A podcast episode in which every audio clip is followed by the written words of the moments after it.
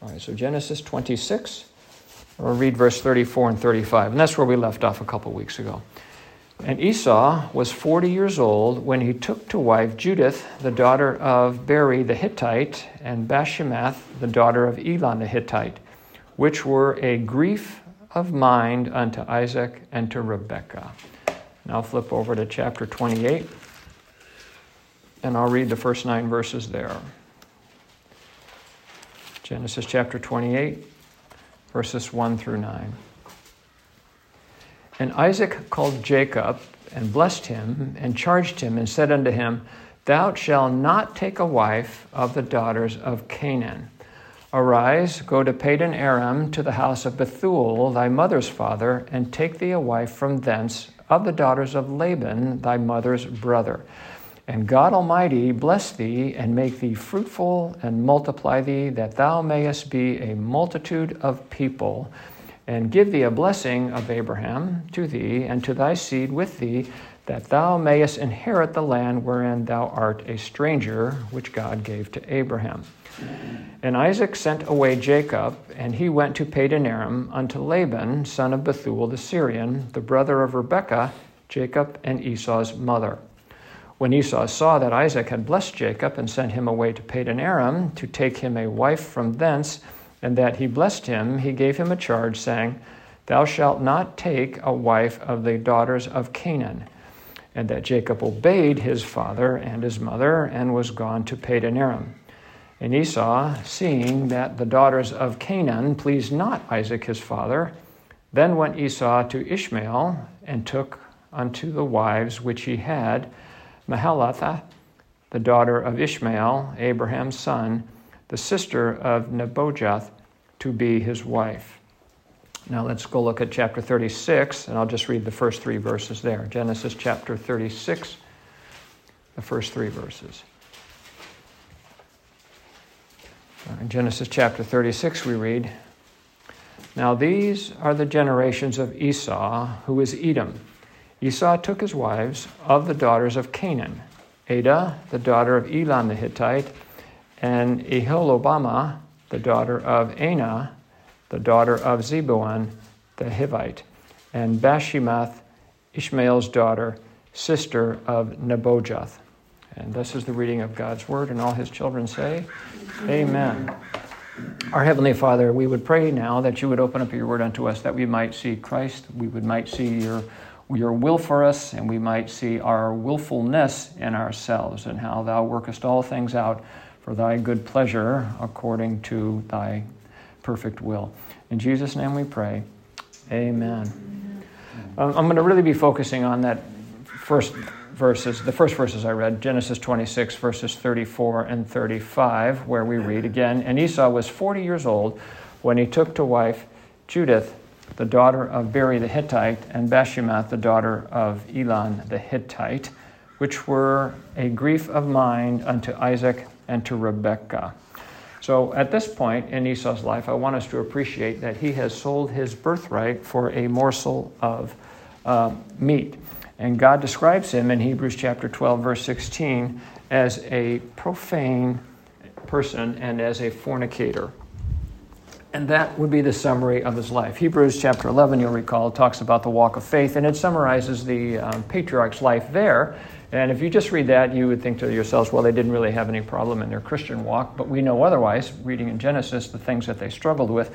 And we're going to read more about that today. But that's a summary of Esau's life. He's a fornicator and a profane person, which I would say is quite a condemning summary of anybody's life. So, having sold his birthright for one morsel of meat, we know that he rejected the eternal promises of God, preferring the temporal satisfaction of the things that this life might offer. The scripture would say that his treasures are here because his heart is here. In Matthew 6:21 the Lord says, "For where your treasure is, there will your heart be also." So Esau obviously treasured the things of this earth because that's where his heart was. His parents, we know, were godly people. While Rebekah was yet barren with Isaac, she sought or entreated the Lord on her behalf because she ascribed the conception of her to God and knew that God would uh, the issue about what was going on inside her with respect to twins that she was bearing, he would be able to share that with her. Um, so she inquired of the Lord as to why the children struggled within her. So her husband um, entreated on her behalf, treated the Lord that she would conceive, and uh, the Lord uh, was entreated of him, and she did conceive. So we appreciate that both the parents turned to the Lord for issues that they had and concerns that they had. And they would have done so because they would have thought that and felt that and known that, that God could uh, answer their petitions and remedy their, their situation because they were godly people. Um, we appreciate that they each had a relationship with the Lord and looked to Him for the comfort in the issues of life that they faced, which is something, of course, we should all do. That's why these things are written here for our admonition and learning that we would do the same thing and that we would find remedy with the Lord just as they did. Now, by way of reminder, we learned in Genesis chapter 24 that it was God who chose Rebekah to be the wife of Isaac. She was raised, as we know, and we will continue to learn, she was raised in an ungodly household. And by what things that followed the arrival of Abraham's steward, we know that she received the gospel, she heard the gospel, and she responded to the gospel. God graciously grafting her into the spiritual house of Abraham by faith. Now, which faith we see manifest when she inquires of the Lord regarding her pregnancy. So she has um, she's become a Christian. Started with an ungodly beginning in an ungodly house, like most of us did, or all of us did, and now she's a Christian by virtue of the fact that uh, a gospel preacher was sent to her. She received the gospel, and she's now grafted in by faith to um, the house of a spiritual house of Abraham. Now, we will also see her faith and fervent belief in the promises of God when she directs Jacob to um, imitate Esau, that he might receive his father's blessings, which normally would have fallen to Esau by order of the birthright. So it is she the one who dresses up uh, her son Jacob and puts him in a position to receive blessings that Esau would have received. So clearly, we can appreciate that she believes in the eternality of the promises that God gave to Abraham and desires that they would be Jacob's and not Esau's.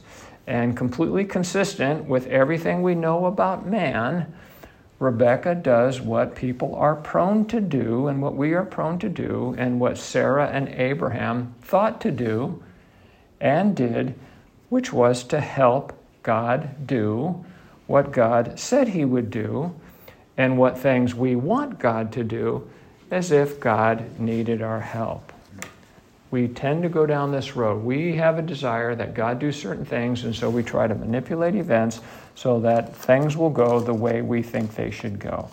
Um, I find myself in prayer very frequently telling God what He should do. that is the, the multitude of my petitions, me telling God what I think He should do. And so we see these people acting and, and, and uh, working out the events in their lives to do that very thing, trying to manipulate events so that things will go the way they think she, they should go. And so that's exactly what Rebekah does. She manipulates events, dresses uh, Jacob up to look like Esau, and sends him in there to receive the blessing of his father Isaac. Now, as we move further through Genesis, we would note that our main characters, and our main characters, Abraham, Isaac, Jacob, and Joseph, we will see less and less of man meddling in the affairs of God and more and more of them waiting upon God, uh, waiting for God to do the things that He said that He would do. There's less reliance upon self and more reliance upon God. Now, this, of course, is a lesson for all of us in terms of our own Christian walk about how we should conduct ourselves. Less of me trying to direct the steps of God, or I should say, less of me trying to direct my steps and the steps of God, and more of me following and waiting upon the Lord. Less of me trying to fight the world and its ways, and more time in prayer and the reading of God's Word, the Bible, to ascertain God's will. Now, note the way that I have expressed this transformation less of me and more of God. Now, while that sounds good and accurately expresses what I think I'm doing and what I think I'm experiencing. It's actually backwards from what I'm actually experiencing and am subject to. For I've expressed it in such a way as to put me in the driver's seat with God, filling a void that I'm vacating, while the reality of my experience is the exact opposite of that. The truth is not less of me and more of God, but rather more of God and less of me. And that's the way John the Baptist phrased it when he said of Christ, quote, "He must increase, but I must decrease." It is God who is conforming us to the image of his son Jesus Christ, not we who are conforming ourselves to his image. You recall that when the Israelites come into the promised land, that God says that he will drive the inhabitants out of the land but they're expected to come in and um, be part of that process. They don't drive the inhabitants out and then God fills a vacuum that's been created, but it's the other way around. He drives the inhabitants out and then they, by obedience, would then come in and fill the void. And so it is in my life. It is God who drives out me and then that I come uh, behind him in the, vac- in the void that he has filled on my behalf. Now, having said all that, we can clearly see from the lives of the people set before us in Genesis that conformity to Christ is not a passive experience. And so, without overthinking of it, we should do the things that God tells us to do in His Word, which is to watch and pray that we enter not into temptation, to walk in the Spirit, that we would not fulfill the lusts of the flesh, to crucify the flesh with the affections and the lusts and he says, As we therefore have opportunity, let us do good unto all men, especially those that are of the household of faith, and that to the extent that it is possible, as much as lieth in us, that we should live peaceably with all men. And then the Lord places before us the most difficult of all of these things when he says, If you love me, keep my commandments. And so we see that, as I had said in the past, that we have been given very many admonitions of the Lord to do these things. And these are all things that the Lord tells us to do, and He empowers us to do by His Holy Spirit. Now, getting back to Isaac and Rebekah, parents of Esau, we see the fact that he has taken two wives of the daughters of Heth is a grief of mind, or in the Hebrew, grief of spirit, to his parents. As godly parents who appreciate the relationship between a husband and wife, they can see that Esau, as a fleshly man, is further entrenching himself in this world. And that is a heartbreak for Christian parents to see. You know the way your son or daughter should go, having brought them up in the near in the fear and admonition of the Lord. We know the way a person should go that they might enjoy eternal life. We know that straight is the gate and narrow is the way that leadeth unto life, and we know that Jesus is the way, the truth, and the life, and that no man cometh unto the Father but by him. So when you see your child embrace the world, you know that the love of God is not in them. The Lord says that. If any man love the world, the love of the Father is not in them. So we know that when we see that happen in our lives of our children, we know that they are indeed on the, in the broad way and they're heading through the wide gate that leadeth unto destruction, which of course is eternal suffering and separation from God.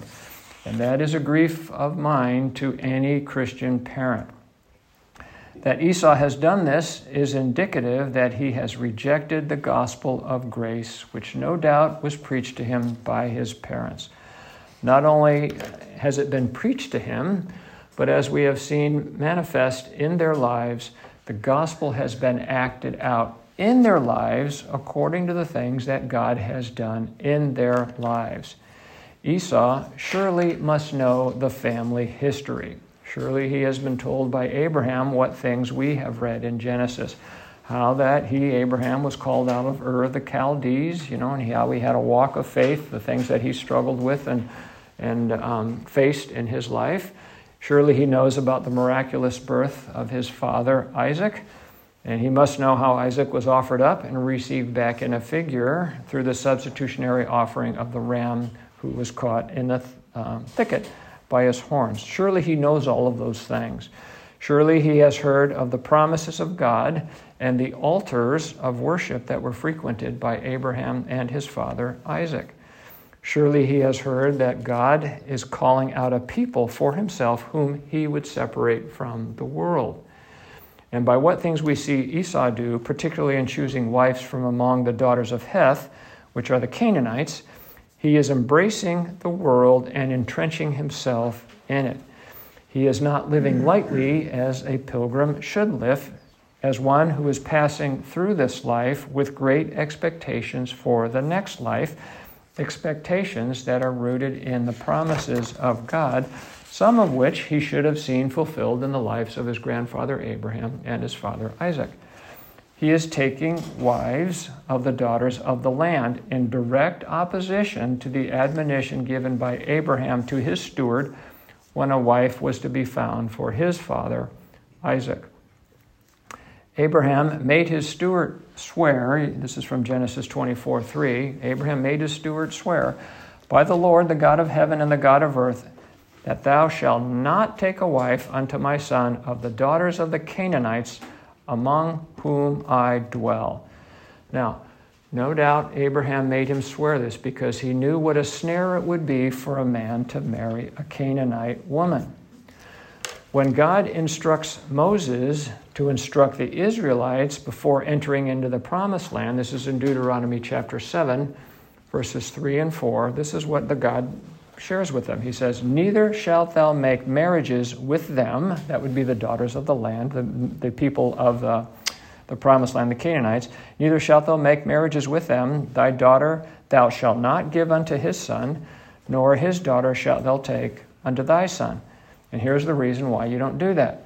For they will turn away thy son from following me, that they may serve other gods. So will the anger of the Lord be kindled against you and destroy thee suddenly. The heart that follows not God which is to say, believes not God nor in his Son Jesus Christ, abides under the wrath of God. He has said here, if their hearts are turned away, the Lord's anger will be kindled against you and will destroy thee suddenly. Now, in John chapter 3, verse 16 through 18 are the verses that everybody is so familiar with. I should say we're familiar with John 3:16, but people don't like to read all the way down to verse 18. So we're going to read that now. In John 3:16 through 18, we read, for God so loved the world, meaning he loved the world in this manner, not that he loved everybody in the world, it's commonly misunderstood. For God so loved the world in this way that he gave his only begotten Son, that whosoever believeth in him should not perish, but have everlasting life. It's a very simple and it's a very true statement. Believe on the Lord Jesus Christ, and you will have everlasting life. Verse 17 For God sent not his Son into the world to condemn the world but that the world through him might be saved. Of a truth, when Christ came, when God was manifest in the flesh, he did so to save his people from their sin. Didn't come to condemn it. The next time he comes, he's coming to condemn it. Now, you will recall that Jesus says to the Jews, he says, quote, Your father Abraham rejoiced to see my day, and he saw it and was glad. That's from John chapter 8, verse 56. What the Lord is telling us in John 8 is that Abraham believed on the Lord Jesus Christ. He saw the cross, he knew that his sins were covered, and so his faith and trust was in him. Same thing would have been true for Isaac, and the same thing is true for all of the people that lived in the Old Testament. If their sins are covered, they're covered by Christ, and so they looked forward to the cross just as we today look backwards to the cross. Now, verse 18 is where nobody likes to read. He that believeth on him, that's to say, he that believeth on Christ, is not condemned, but he that believeth not is condemned already, because he hath not believed in the name of the only begotten Son of God. So, what, respecting what I'm saying here about Esau marrying a Canaanite woman and God's admonition against such unions is stated quite simply in the New Testament. In 1 Corinthians 15:33 the Lord says, "Be not deceived, evil communications corrupt good manners." In other words, the Canaanite will corrupt your thinking, and so you will need to keep yourself from them. Again, from Hebrews 12:16, the Lord reminds us that Esau is described as a fornicator and profane person, person, clearly adopting the idolatrous practices of the Canaanites. And so here we have seen that he has taken two wives together. And as a result of this, uh, we can appreciate that he has rejected God and his ways, and the spiritual ramifications of that are eternal death. He is not trusting in the Lord. He is not following his ways. He's not believing the gospel. He's rejected his parents' um, admonitions, eh, which means he's ultimately in rebellion against God. And so this naturally is a grief of mine to Isaac and Rebekah.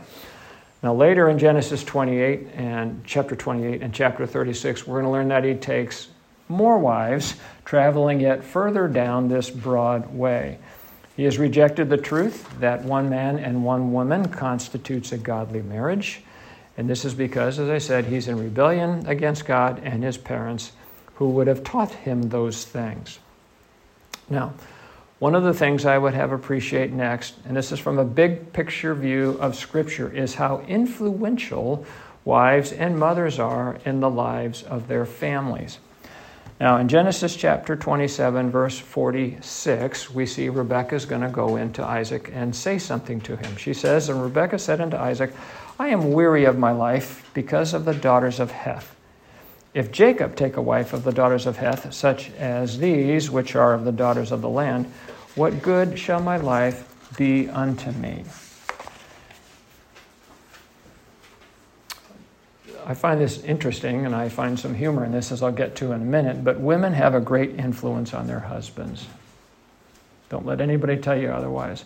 Rebekah says this to her husband Isaac after she has learned that Esau has sworn to slay his brother Jacob because Jacob has stolen his blessing the blessing that Isaac would have given to Esau had Rebekah not intervened and put Jacob in in the place of Esau to steal it. So the humor I find in this is the notion that women are so oppressed in a quote patriarchal society that they are nothing but bystanders and victims of their husbands' ambitions. Yet when you look at scripture, you will find that they exercise great influence on the course of history. It was Eve, the wife of Adam, and his love for her that caused the fall of man. In 1 Timothy 2:14, the Lord tells us this. It says, "And Adam was not deceived, but the woman being deceived was in the transgression." Being deceived and having eaten of the tree of life of the knowledge of good and evil, Eve gives unto her husband with her, and he did eat. Why did he do that? Because he loved her. We've talked about that. It is Sarah who gives Hagar, her bondservant, to Abraham that he might lie with her and bear a child, for which she later takes ownership of what she has done. In Genesis 16:5, we read, Sarah said unto Abram, My wrong be upon thee. I have given my maid into thy bosom. And when she saw that she had conceived, I was despised in her eyes. The Lord judge between me and thee.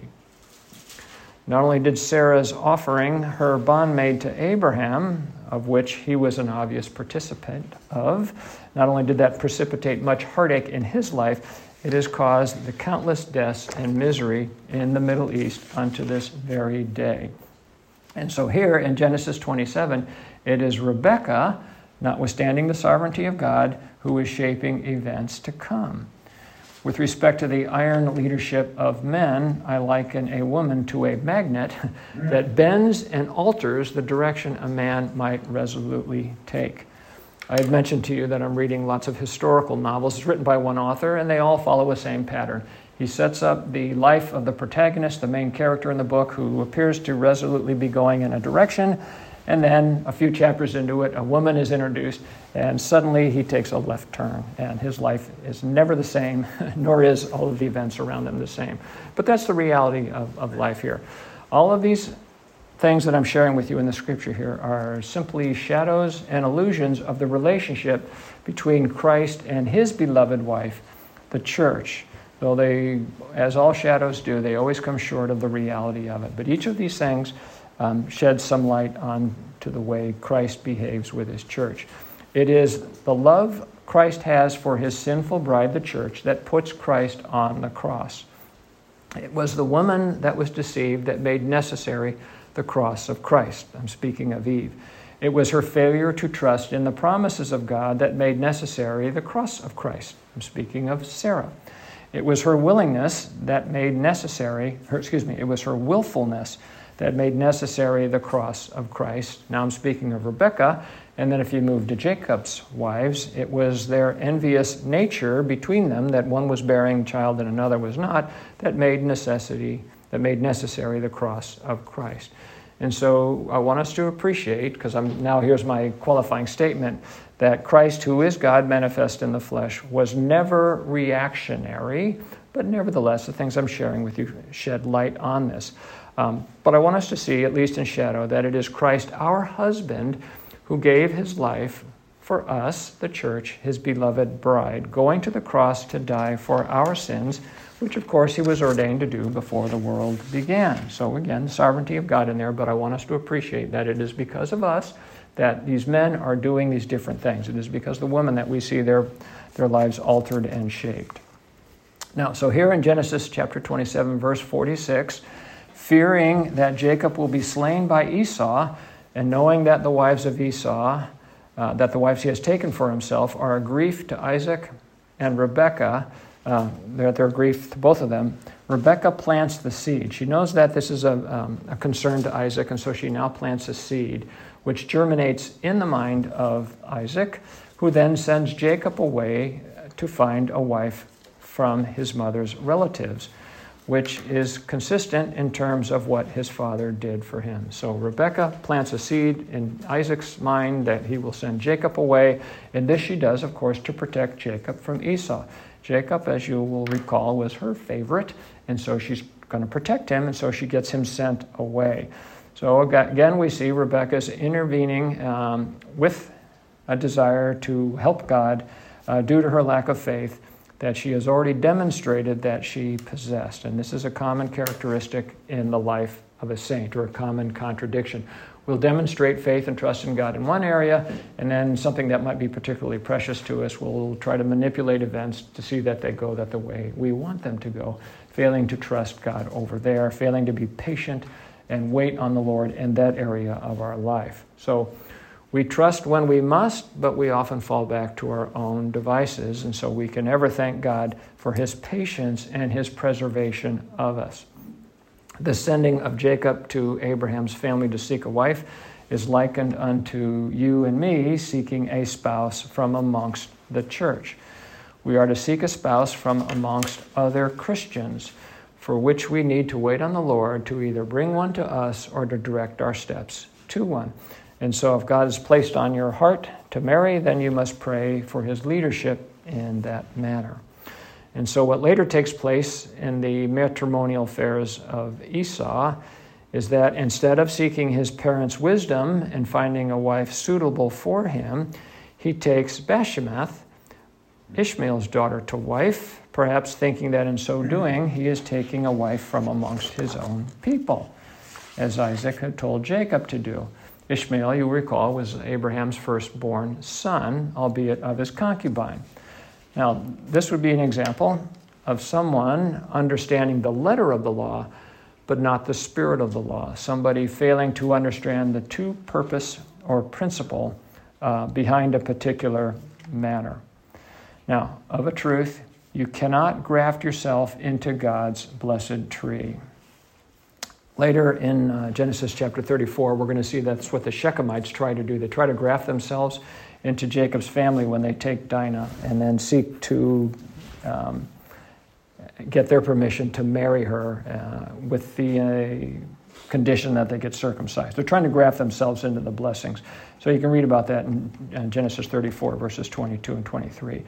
In Romans 11, that our deacon read this morning, speaks to this principle too about grafting into the olive tree. God has to do the grafting. He breaks branches out and he puts branches in. You do not graft yourself in. So God must graft you in. Though God's blessing, or though God has blessed Abraham, marrying his granddaughter, Ishmael's daughter, will not make you a partaker of the blessings conferred upon Abraham, particularly so because God has said that Ishmael would not be heir with Isaac. Again, the spiritual lesson here in terms of the gospel, which is the apprehension of grace through faith in Christ, is that it is a gift of God. In John chapter 1, verses 12 and 13, again, 13 is a verse that people don't like to read. They'll stop at 12. John chapter 1, verses 12 and 13, it says, But as many as received him, that would mean received Christ, to them gave he power. The power to become a son of God is given to you, even to them that believe on his name now, verse 13 says, which were born not of blood. In other words, it's not a physical relationship with anybody. So the fact that Esau is a blood relative of Abraham and Isaac is not going to confer any spiritual blessings on him, nor is it of the will of the flesh. There's nothing in us that would desire these things, nor of the will of man. Esau might desire them once he appreciates what they are, but he never does. But you cannot confer it upon yourself by virtue of your own will, by virtue of your relationship, by virtue of the will of your flesh. It says, but of God, which were born, again, not of blood, nor of the will of the flesh, nor of the will man, but of God. So the receptions of the blessing of God are by the gift of God only. Now, having said that, we appreciate that it is God the Father who found a wife for his Son, Jesus Christ. And that, of course, is a blessing. So in the Proverbs, I'll read just portions of the Proverbs. Proverbs 19:14 it says that a prudent wife is from the Lord. Proverbs 12:4 says that a virtuous woman is a crown to her husband. Proverbs 18:22 says, "Whoso findeth a wife findeth a good thing." and obtain favor of the Lord. So it is a blessing to find a good wife, and you can infer this on women too, to, to uh, find a good um, spouse. It is a gift from God when He leads you to a, a godly spouse. God selected a wife for Christ from amongst the people that He foreknew, just as Abraham sent his steward to people He foreknew and as Isaac sent Jacob to a people that he foreknew, teaching us that God chose from amongst people he foreknew the wife of Christ. It is God that should select our spouse for us. And in the uh, case of Scripture, we see that he works through the parents often to do so. Esau, a profane man, clearly rejected his parents' counsel and wisdom, showing himself to be a man of the earth. And this was a grief of mine to Isaac and Rebekah because they knew what it meant in terms of his spiritual life, as any parent should know, as any godly parent should know. Now, pay attention to this next thing I'm going to say, and this is the end of this morning's sermon. We learned in Galatians chapter 4, verses 22 and 24, that women in the scriptures allegorically can represent what truths we embrace. We have uh, Sarah representing the gospel of grace, Jerusalem from above, which is the mother of us all, and we have Hagar representing the gospel of, um, it's not a gospel, but um, I'll call it the gospel of works, which is not uh, the gospel. So one woman represents freedom and grace in God, and the other woman represents bondage to the law. That's what women can represent in the scripture. So we should appreciate that we have to be careful what spiritual truths we embrace because they can cause a world of hurt both to ourselves and to others. And so we need ever be cautious that we may remain rooted in the truths as set forth in God's Word.